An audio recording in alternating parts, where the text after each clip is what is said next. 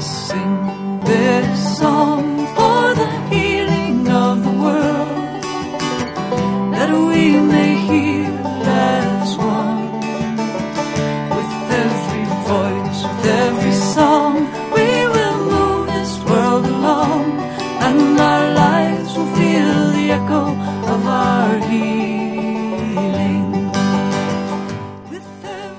Welcome to Spirit in Action.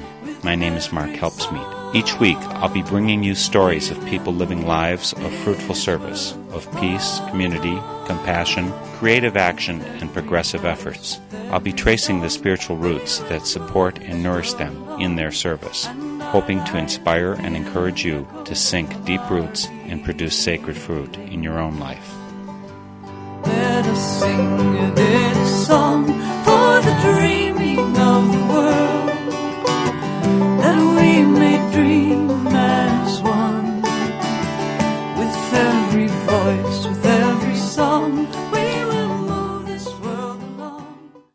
I live in Eau Claire, Wisconsin, and the University of Wisconsin branch, located here, welcomes in many great and influential thinkers and actors, and last week was a primary example. We were visited by Ralph Nader and Matt Gonzalez, independent candidates for president and vice president of the USA in 2008. I would not find it appropriate in most cases to publicize, as it were, a candidate for political office. Ralph Nader is, however, a different sort of candidate, and by including him in this week's Spirit in Action program, I am not championing his candidacy for office. What I do want to do is raise up the concerns, options, and vision that Nader has to offer. His entry into politics clearly deviates from all of the norms.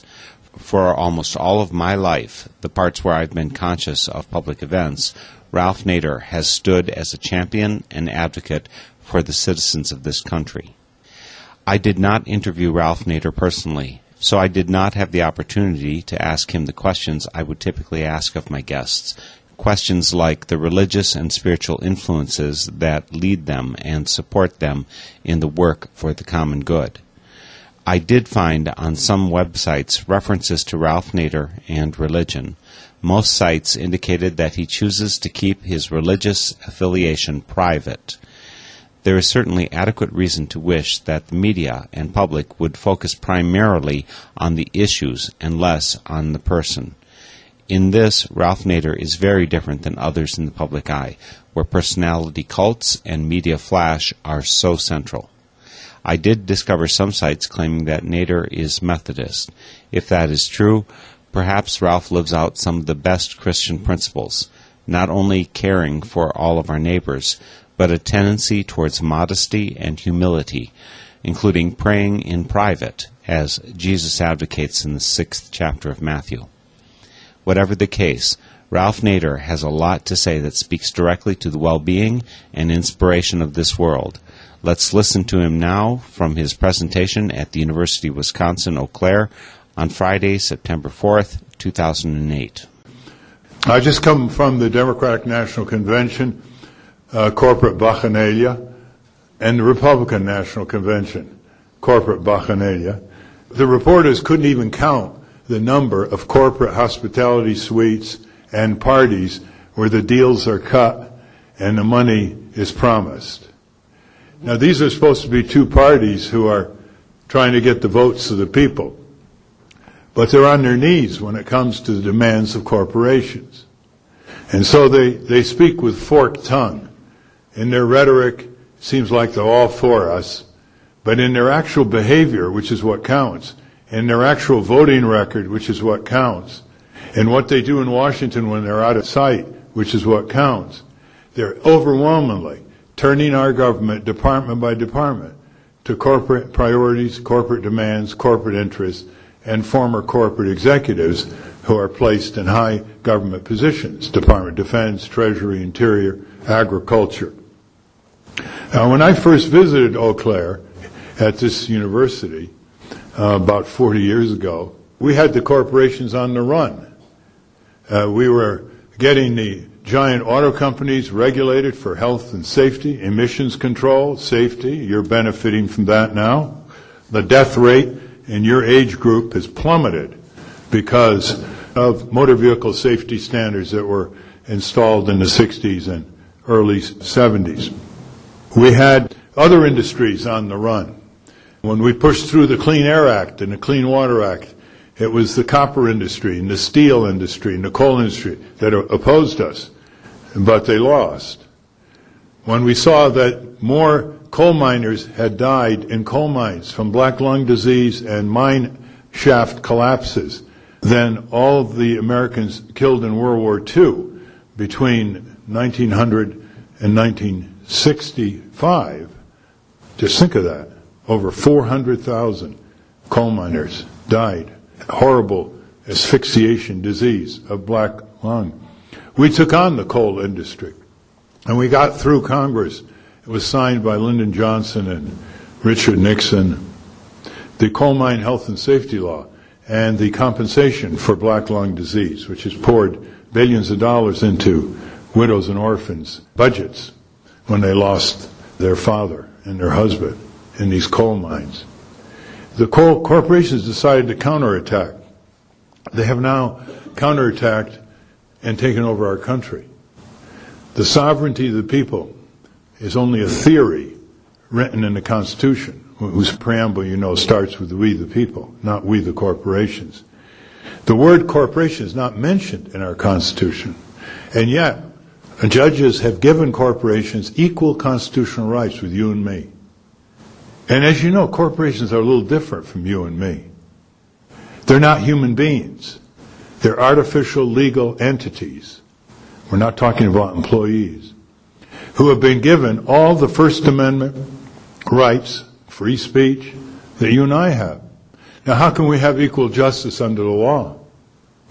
When General Motors, Exxon, Pfizer, Bank of America have equal rights to lobby, to engage in elections, to engage in political activity that you and I have.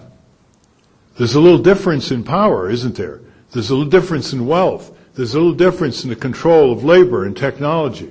There's a little difference in being able to pit governments around the world against one another through these hooked up trade agreements like NAFTA and WTO, which are really a way to allow our industries to be shipped to fascist and communist dictatorships who know how to keep their workers in their place at 50 cents an hour and ship the products back to this country.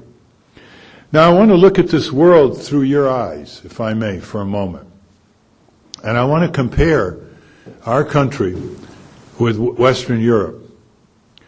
In 1945, at the end of World War II, we were the most powerful country in the world, hands down. And Western Europe was in rubble, devastated from this war. And in 1945, the people of Western Europe demanded, through their social democratic parties, their trade unions, their cooperatives, they demanded and got universal health care. They demanded and got decent pensions and living wage. They demanded and got university free tuition. They demanded and got public transit that was available and affordable. They demanded and got four to six weeks paid vacation for everyone. They demanded and got paid maternity leave, paid family sick leave. There's no one in Western Europe who has to pay $1,200 a month for health insurance after making no claim. No one in Western Europe dies because they don't have health insurance. In this country, 18,000 Americans, according to the Institute of Medicine of the National Academy of Sciences in Washington, 18,000 Americans die every year because they can't afford health insurance. That's six 9-11s. Do you see Washington turning our country upside down on that one? And that's the low figure. And that's just for people between 25 and 64 years of age. In this country, we have none of these by law. For 63 years, these two corrupt parties, one worse than the other, but both bad, for 63 years, they've found a way to self-perpetuate themselves. They've found a way to flatter the American people so they could fool them and flummox them into submission, into thinking that there are only two choices. They have succeeded in raising gobs of money from these corporate interests for their campaigns, yet they haven't succeeded in providing universal health care or living wage or decent pensions or university free tuition or paid vacations or decent daycare or paid family sick leave or the amenities that make life more pleasant like public support for well-maintained parks and the arts and the symphonies. And we're supposed to be the richest country in the world. We're supposed to be number one. Isn't that what they drummed into our heads when we were in the fourth grade and sixth grade? Well, we're 19th in infant mortality. We're 16th in wages and dropping. We're the only country in the Western world without health insurance for everybody. But we are number one in the number of people in jail per capita. We're 5% of the world's population. We have 25% of the prisoners. Half of them nonviolent drug offenders. What we should do is have an amnesty for nonviolent drug offenders. We don't send nicotine addicts to jail, do we? Do we send alcoholics to jail? Why are we treating drug addiction as a criminal behavior instead of as a health problem for rehabilitation?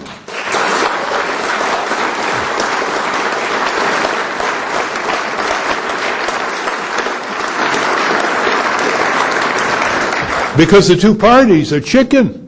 They won't dare raise it. They won't dare debate it. They won't even allow your farmers to grow industrial hemp, which has 5,000 uses. But you can, you can import it. You can, you can, you, you can import it from Canada. We can import it from Romania, China, and France for our clothes and our food and lubrication and all kinds of other things. But our farmers can't grow it because somehow it's associated with marijuana. Anybody who's grown marijuana knows the last thing you want next door is an industrial hemp farm which will cross pollinate and dilute the marijuana. But they don't know that in Washington.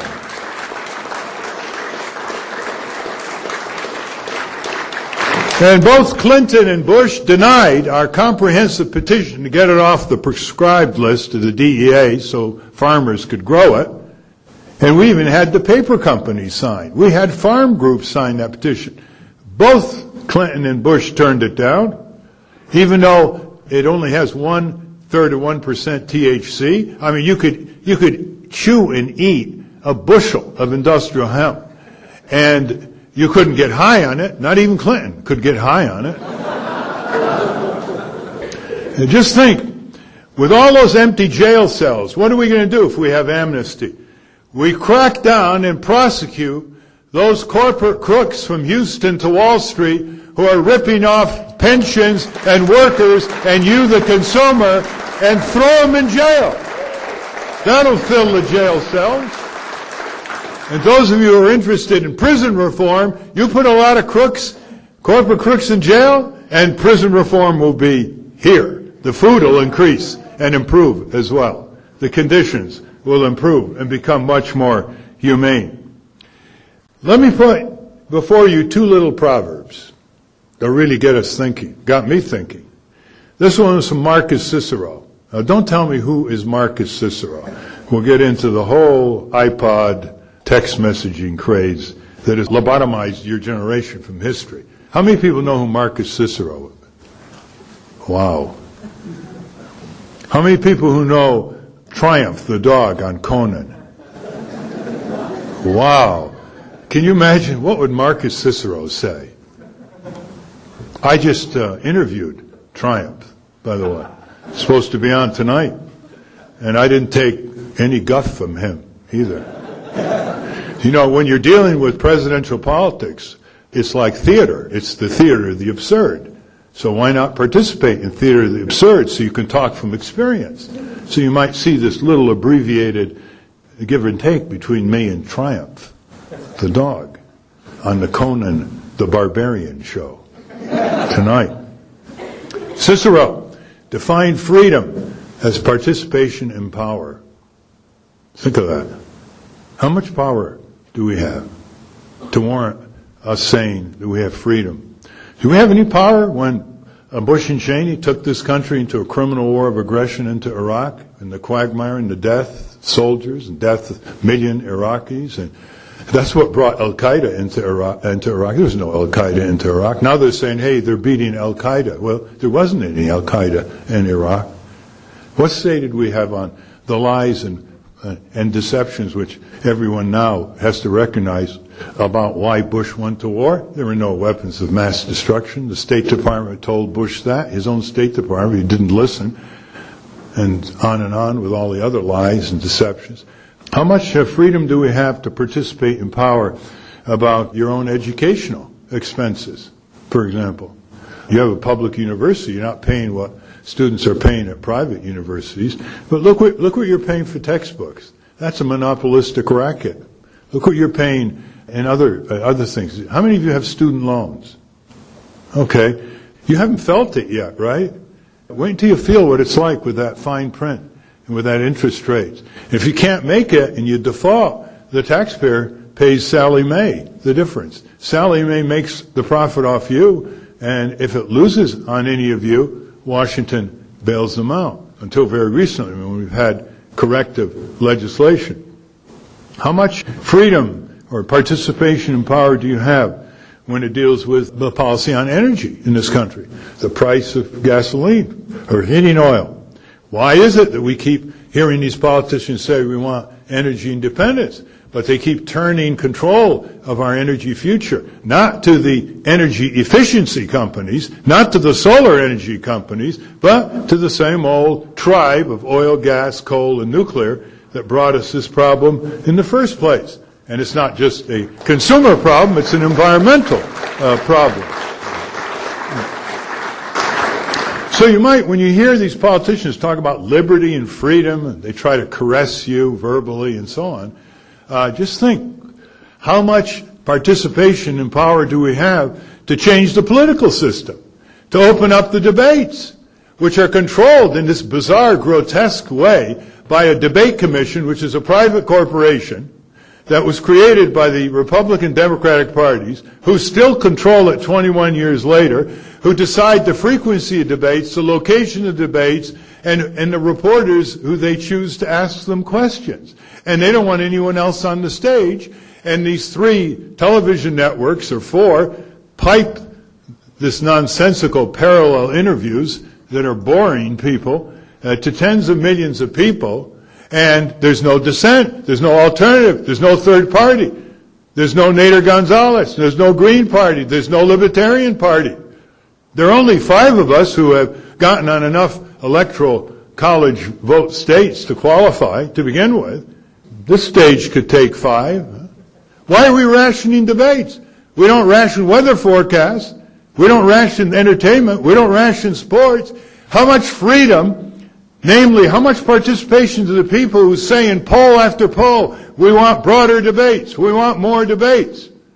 We want Nader on the debates. One poll after another in 2000, 2004. There's no participation in power. We're just spectators. They just treat us as spectators. Shut up and listen. And then go to the poll for the least worst choice. Because you know that only one of them can win. Why would you want to vote for someone who couldn't win?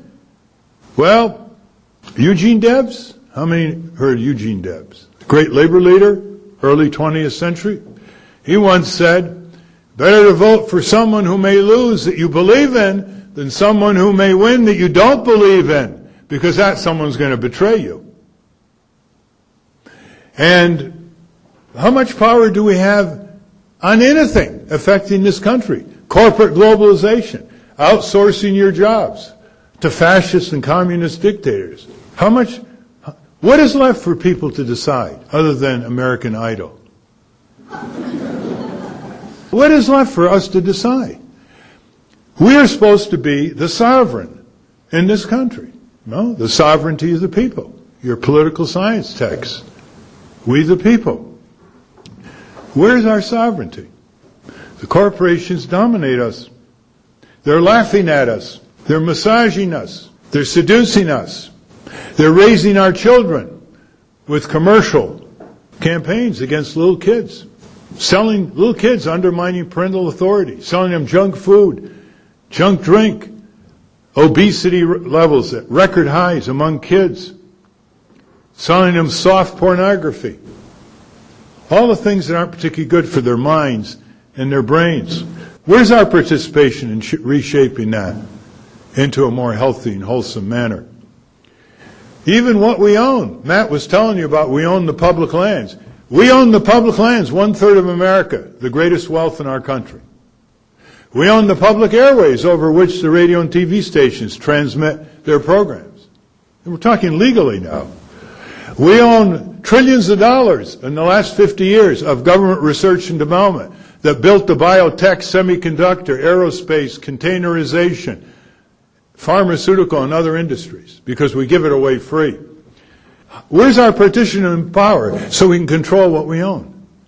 Isn't that a pretty conservative doctrine? Why do we allow the corporations to steal our hard rock minerals?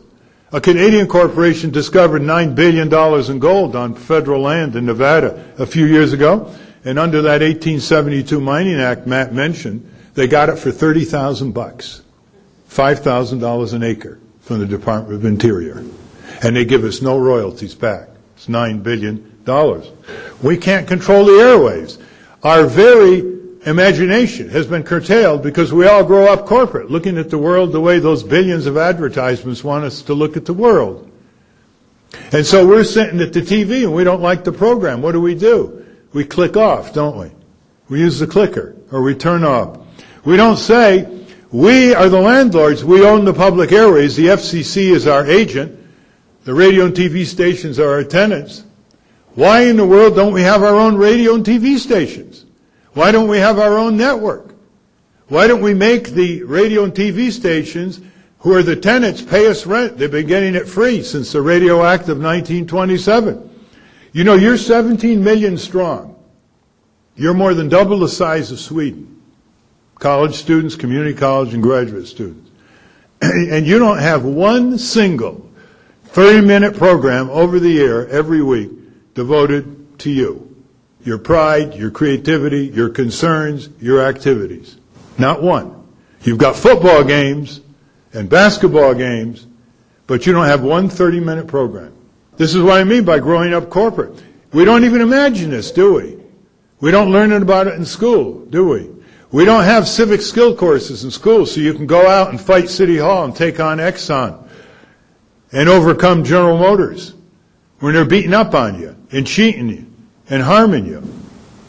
Because most universities are high-priced trade schools. They treat you for the skills to get you a job, which is fine. But there's something more than that, isn't there, in the university, if it's not going to be called a trade school? How would you write a thousand word essay on your civic skills?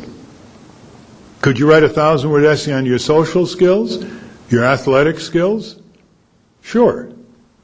How about your civic skills? Blank piece of paper? Do we even know what that is?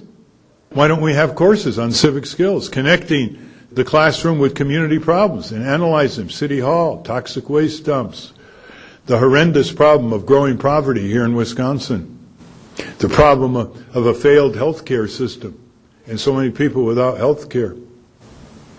But you got computer skills, don't you? You can learn accounting skills, business administration skills. You can learn marketing skills learn advertising skills. It's gotten so bad, students who take social science and humanities almost have an inferiority complex. Like you say to a student, what are you majoring in? You can tell by the body language. Come on, tell me, what are you majoring in? Well, English literature. I know it's not going to get me a job, but I kind of like Thackeray. You say to a student, what are you majoring in? Computer science. Boy, that's great stuff, huh? Let me tell you, when our framers drafted that Constitution in 1787, that hot room in Philadelphia that summer, not one of the hundred of them was a stagecoach construction specialist. But they couldn't have gotten there without the stagecoach on time. They were steeped in jurisprudence, comparative politics, the humanities. They knew their history. That's what they drew upon. All this other stuff are just means. But the goals of what a good life is has to come out of a university that produces enlightened, confident, skilled, experienced young citizens who are ready to take the mantles of democratic power and make this a country that we can hold our head high in front of the world instead of what is now the case, being seen as a militarist aggressor, as a huge exporter of military arms instead of a humanitarian superpower for the environment against infectious disease, for supporting trade unions and cooperatives and other institutions around the world. So we don't live in this tormented world of ours where three billion human beings are trying to make it on a buck or two bucks a day. And millions of their children are dying because of contaminated water and tuberculosis and malaria and other diseases that are completely preventable. What are you going to do when you get out of college? Some of you may be lucky, but a lot of you are going to worry about affordable housing, affordable health insurance, how are you going to pay your student loans, declining real wages. You're the first generation that's ever said to the pollsters, you're not going to be as well off economically as your parents. You're going to have to worry about your skilled white collar job using software being outsourced to China or India. You're going to have to worry about when you want to relax with a joint of being arrested and sent to jail. You imagine that? The stupid war on drugs. It's so bad that Nixon proposed a drug rehabilitation bill, and no other president since Nixon has ever dared do that before Congress. Imagine our politics is so bad that Nixon keeps looking better and better. He proposed a health care plan better than Clinton's, turned down. He's the last president to support a minimum incomes policy on the way to abolishing poverty, turned down. He even voted for voting rights for the residents of the District of Columbia, turned down. So, how do you avoid being discouraged and demoralized? Well, you look at the Nader Gonzalez agenda on votenader.org, and you will see over a dozen redirections and changes in this country that are supported by a majority of the American people and have been for years. Shifting the power to people from corporations, freeing workers to form trade unions by repealing Taft-Hartley, living wage, it's now a federal living wage of $6.55 an hour. Do you realize that the, that the minimum wage when your parents were your age, adjusted for inflation, would be $10 an hour? We're going backwards into the future. Universal health care supported by majority of the American people. An array of consumer protection. Again, a solar energy based efficient energy economy. No to nuclear power. The polls show that's what the people want. They prefer taxing first what we like the least and dislike the most before we tax human labor and the necessities of life. That's a winner. In other words, first we should tax securities derivatives speculation. Imagine what a tiny tax on $500 trillion this year of securities derivatives speculation. We should tax the gambling industry. We should tax pollution first before we tax labor. We should tax corporate crime. We should tax the things we like the least and dislike the most first before we shift the tax burden on honest labor. We want to open up the debate, so do the American people. We want direct democracy of initiative referendum recall, even at the national level, which the American people support. It's already operating in some western states. I guess there's a modified one here. This is the land of Robert La Follette, after all. You should learn the history of your progressive state, one of the most progressive in the history of our country. When I was growing up in Connecticut, I looked up at states like Wisconsin and Oregon with envy in terms of uh, how you broke ground in so many social justice areas and how you had a diverse party system. You even had a law here in Wisconsin where all income tax forms of all public corporations had to be made public. That was the only State of the Union where that was required. So when someone comes and tells you that you should vote for a winner, whether it's McCain or Obama, you might ask themselves, why do we keep losing? If we keep voting for winners, why for 63 years do the American people keep losing by comparison with people in Western Europe? The only vote that's wasted is voting for someone you don't believe in because you think someone else is slightly worse. The only vote that's wasted is a vote that shreds your own self-respect and your own high expectation level as to what kind of country and world you want to move into after you graduate from university. And if we cannot rely on the young people of America to have high expectation levels, to throw those impertinent questions to those candidates for, for higher office, to mobilize their own youth party to learn the skills and arts of political dynamics so that in 12 years you can take over and break up the two-party system and start a new frontier of progressive politics. If we don't expect that of you, we're disrespecting you.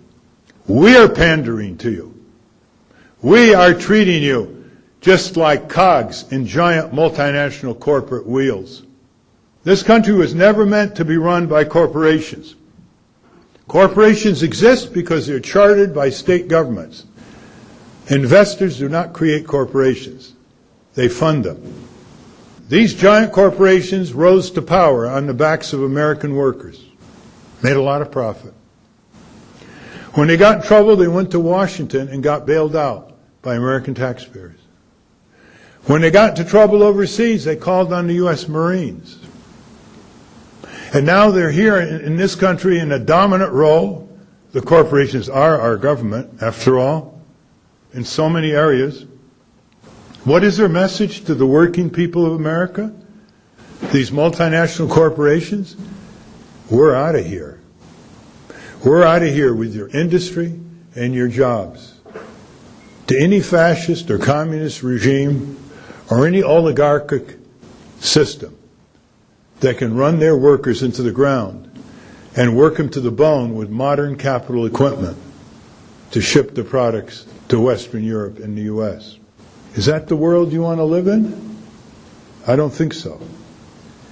I think it's up to you to spend less time, if I may urge you to, listening to music, less time with gossipy text messaging, less time with the iPod, because it's shredding your brain. There are only 24 hours a day. You're already listening as a population six times more time to music than we were when we were your age. And we were very musically inclined. Elvis Presley, Frank Sinatra. Now, I'm sure you've never heard a politician say that to you. And I'm saying that to you. Because what corporations do so well is they give you gadgets that appeal to your lowest common denominator. They appeal to your low grade sensuality. They appeal to your sense of mental ease and physical massage. Nader Gonzalez is appealing to your idealism, your fortitude, your moral courage your desire to think for yourself, your desire to demand why the concentration of power in few hands have run this country into the ground and are tearing the heart and soul out of America. And your demand to, to build a functioning democracy as if people mattered first and as if the role of the United States in the world is one of enlightenment, muscular diplomacy, foresight, assistance, and the advancement of justice, which is the great work of human beings on earth. As Senator Webster told us, Daniel Webster told us so many years ago. Before I, we have a Q&A and a discussion, one of the reasons we're doing this campaign is to bring you, the young generation, into political leadership. I really don't want to have any of you come up to me and say, well, what you said is all, all nice, Ralph, but we're just not turned on to politics. Because just remember your history. You don't turn on politics, which is a great word in ancient Rome to counteract autocracy. It's been turned into a dirty word. If you don't turn on to politics, politics is going to turn on you in a very disagreeable way, and it already has. One thing we should never do is overestimate what it takes to turn this country around. That a million people, broken down 2,000 in each congressional district, in a tight Congress watchdog civic group with full, full staff, could dramatically change the way Congress responds to our necessities. Within a year, we could get a lot of these things we mentioned.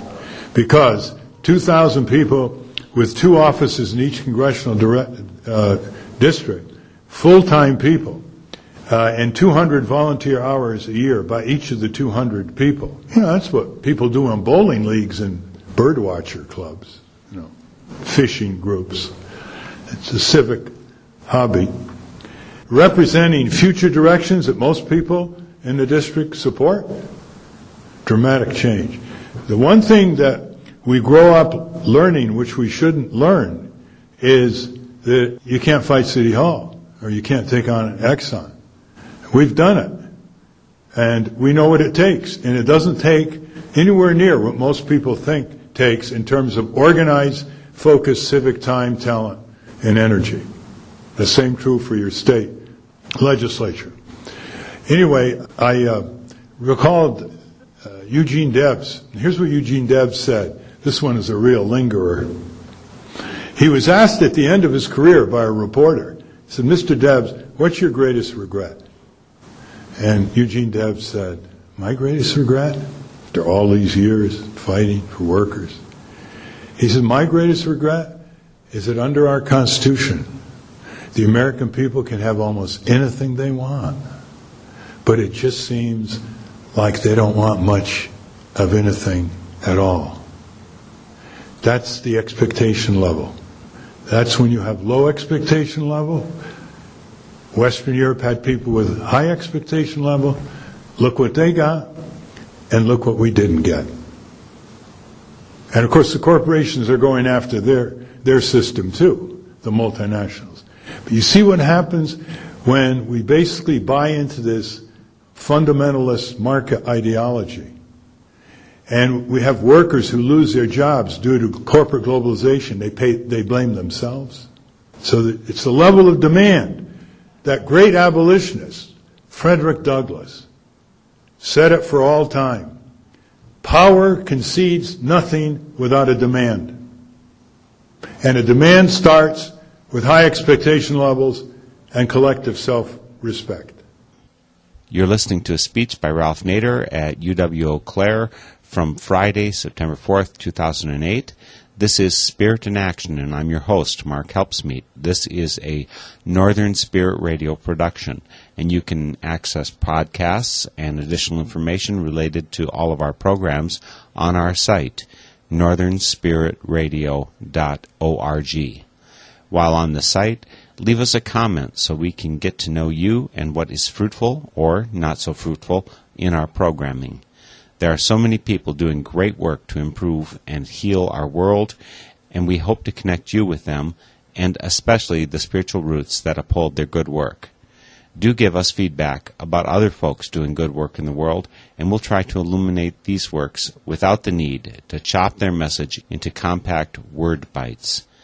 Please sit back and listen for the depth of the message from today's Spirit in Action guest, Ralph Nader as he responds to some questions and comments from the audience at UW Eau Claire. Can we have some questions? Or if you have an announcement for a group, by the way, uh, you know you're having a rally or something, um, just uh, you can announce it. Yes, at the at the PA, please. Yeah, have you read Thucydides? Pardon? Have you read Thucydides? You've read Cicero. Yes, a long time ago. Well, our founding fathers had read the classics, and they understood, I think, what a republic was. And when they wrote the Constitution, they put in Article 1, Section 8, saying that only Congress had the right to declare war. In the last seven years, we've invaded two countries without asking Congress to declare war, and I think our founding fathers would be shocked. Will you promise us, when you are president, that if it is ever necessary to take this republic to war, that you'll go to Congress to get a declaration of war? Oh, of course, that's what I've been saying for like 40 years. I'm glad you make me repeat it. It's amazing how uh, it's. Uh, it's amazing how Congress and the White House nullify the Constitution with impunity. Bush basically has declared he can invade any country in the world on his say so. He's King George IV. We'll go anywhere, any place, with any amount of force needed. Well, you know, there are other people in the world who say, okay, you want to do that? We'll do it to you too. And we lose our legitimacy under international law. And we got a lot more to lose than a bunch of criminal gangs who are willing to commit suicide. Look how we can be destabilized when we go in this kind of unilateral, false pretense uh, fashion. And the Democratic Party is culpable too, because they have not initiated impeachment proceedings when they took over the Congress in 2007, not even impeachment inquiries. We have a presidency now that is establishing a tradition that the President and Vice President of the United States of America can violate the law, violate the Constitution, be above the law, be beyond the law, and escape constitutional accountability. That ought to get your blood boiling. But does it? If it doesn't, you're not working your intellect or your normative standards. Because once the rule of law unravels as it's been unraveling, you know where that leads to. Look at some other countries. It doesn't unravel suddenly, does it? It unravels day by day with the perpetrators and the violators initiating the unraveling and we, the people, tolerating it. You don't want to look at your grandchild in the eye when your grandchild is nine or ten years old, sitting on your knee, and has come to realize the turmoil of the world as children do at that age. And that grandchild looks at you and says, Granny or Granddad, what were you doing when this world was falling apart on us? What are you going to tell them? What are you going to say to that grandchild? You were too busy updating your profile on Facebook? I mean, we have to get serious. This is an economy that gives us huge amount of time for, if we have it, for enjoyment, for low grade pleasure, for entertainment, for giggles on comedy shows. But there's a time for fun, there's a time for seriousness.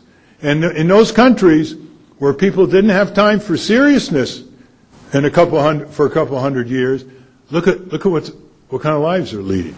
We're lunching off our forebears. We're lunching off our ancestors. Are we going to be good ancestors? Thank you for the question. Yes, somebody else, please. Yes, it's better to go to the PA system if you can. Um, I worked for the university recruiting high school students and spoke with many thousands of high school students and their parents over the last 30 years and uh, for UW Eau Claire. Can, can everybody hear that, by the way? Okay. He's recruited high school students for Eau Claire for over 30 years. And I've always uh, uh, wanted to appeal or find a way to appeal to our higher instincts. And I, and I think our students have been grossly underestimated in that respect. And I just, it's wonderful to see this crowd here engaged and you to put it out there and appeal to their higher instincts. And thank you so much for that. Thank you for putting it that way. Uh, that, I do have an announcement. Uh, for about three and a half years, the Progressive Student Association here started uh, peace rallies, which are really against this crazy war in Iraq, and we do not think that Afghanistan is the right war.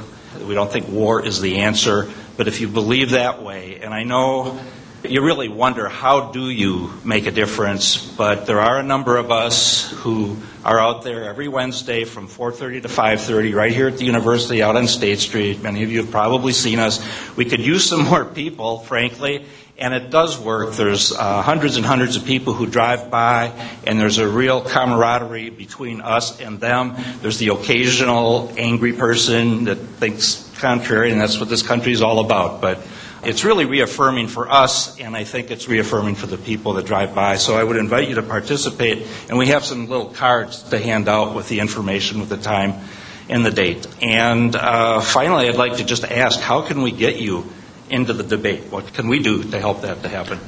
Thank you. Well, there are two ways. One is to break through on the debate commission, which is not likely. There ironclad corporate resistance there.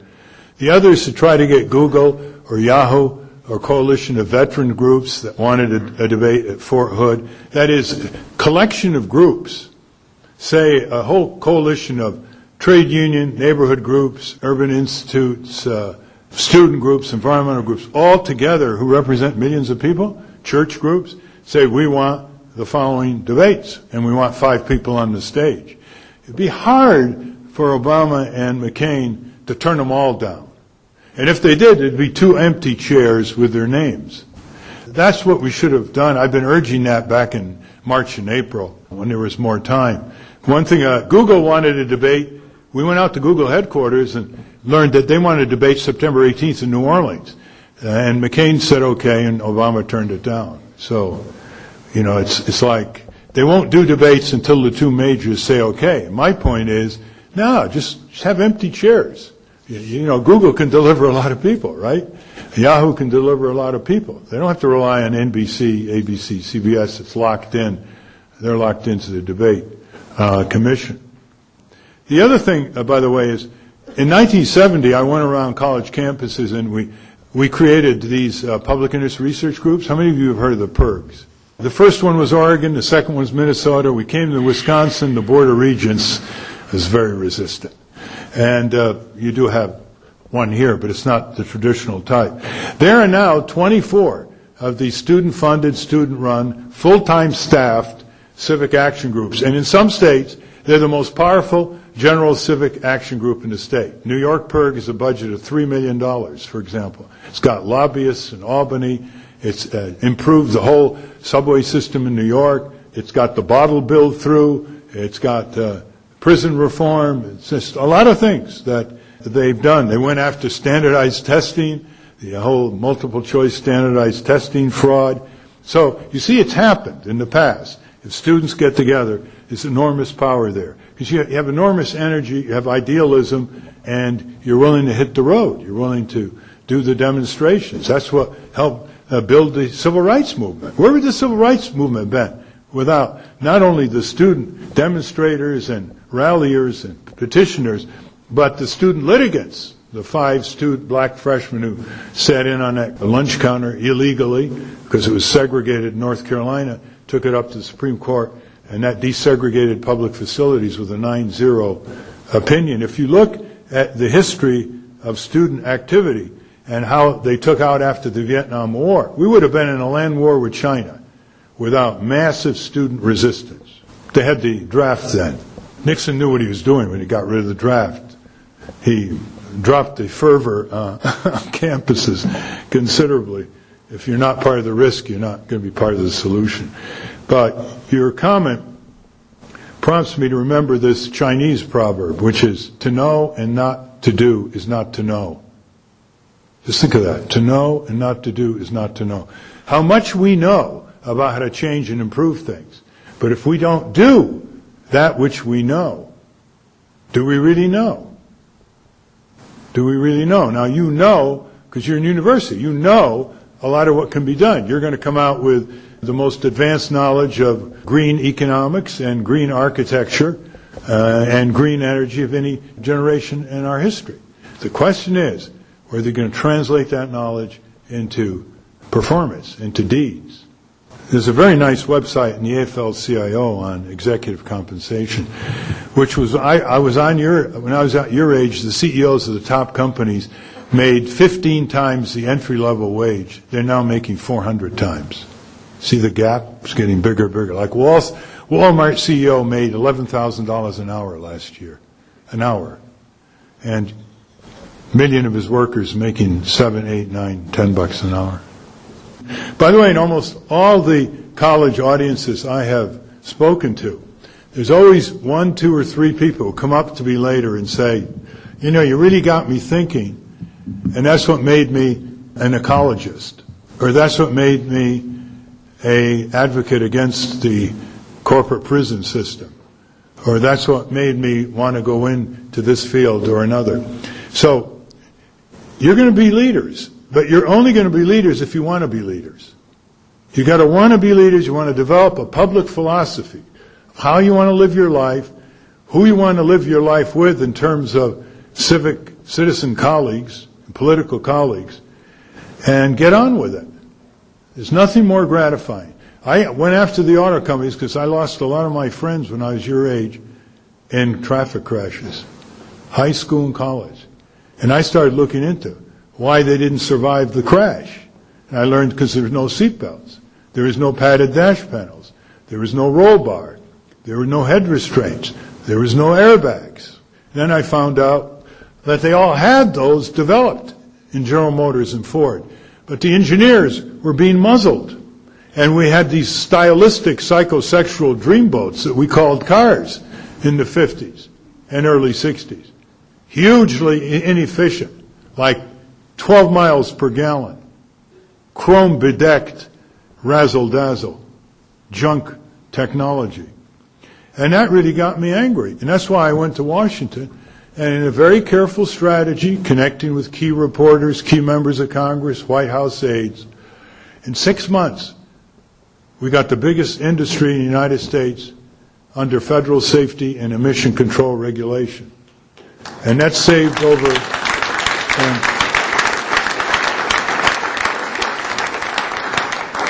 and that saved over a million lives and hundreds of millions of injuries diminished or prevented. Some of your own friends or yourselves are here today because of those federal safety standards. Now, don't look at me like I am some freak.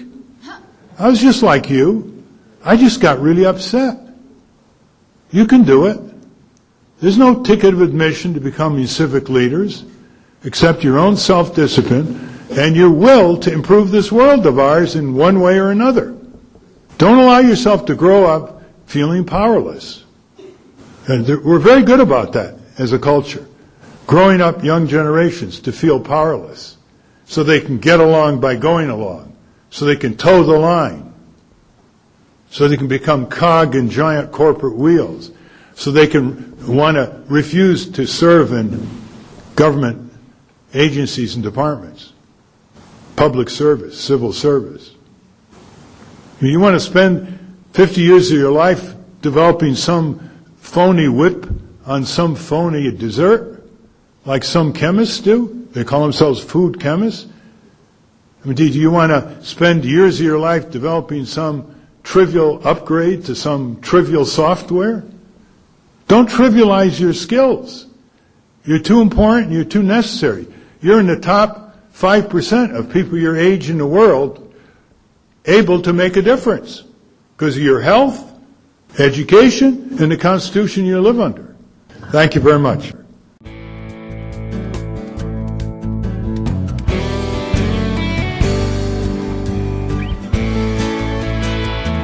From Lawrence to Lexington, from Concord to Kent, in Seattle and Selma, we are born of dissent. And on this native ground, blessed by immigrant blood, in that river of freedom, we're all washed in the flood. Because our flag is still there for all the saints and the sinners.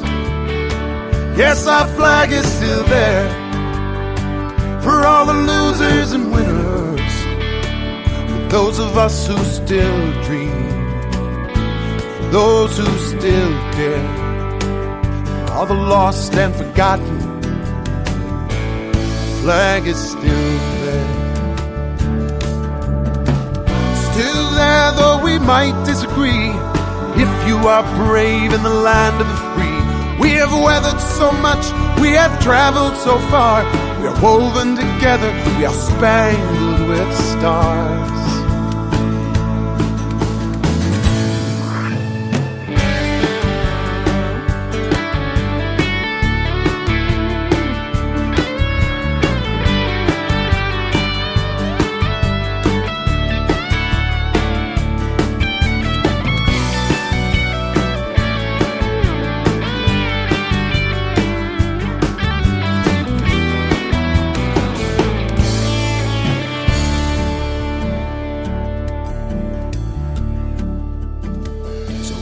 Take off our caps, and as we all rise, put our hands to our hearts, and as we lift up our eyes, we begin with a question. We ask, oh, say, can you see? Stand and be strong, believe and belong, be brave and be free. Cause our flag is still there for all the saints and the sinners. Yes, our flag is still there for all the losers and winners. Those of us who still dream, those of us who still dare. For everyone in this country, the flag is still there.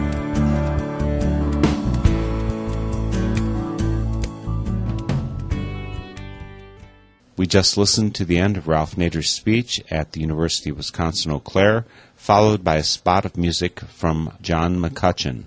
Our flag was still there, attuned very much in sync with Nader's message to the audience here at the university, mixing devotion to the public good with care for the true wealth of this country, our embrace of all members of our nation. There's lots more good music by John McCutcheon that you can track down via his website, and he sure has a good domain name, folkmusic.com. The theme music for this program is Turning of the World, performed by Sarah Thompson. This Spirit in Action program is an effort of Northern Spirit Radio. You can listen to our programs and find links and information about us and our guests on our website, northernspiritradio.org. Thank you for listening. I am your host, Mark Helpsmeet, and I welcome your comments and stories of those leading lives of spiritual fruit. May you find deep roots to support you and grow steadily toward the light. This is Spirit in Action. With every voice, with every song, we will move this world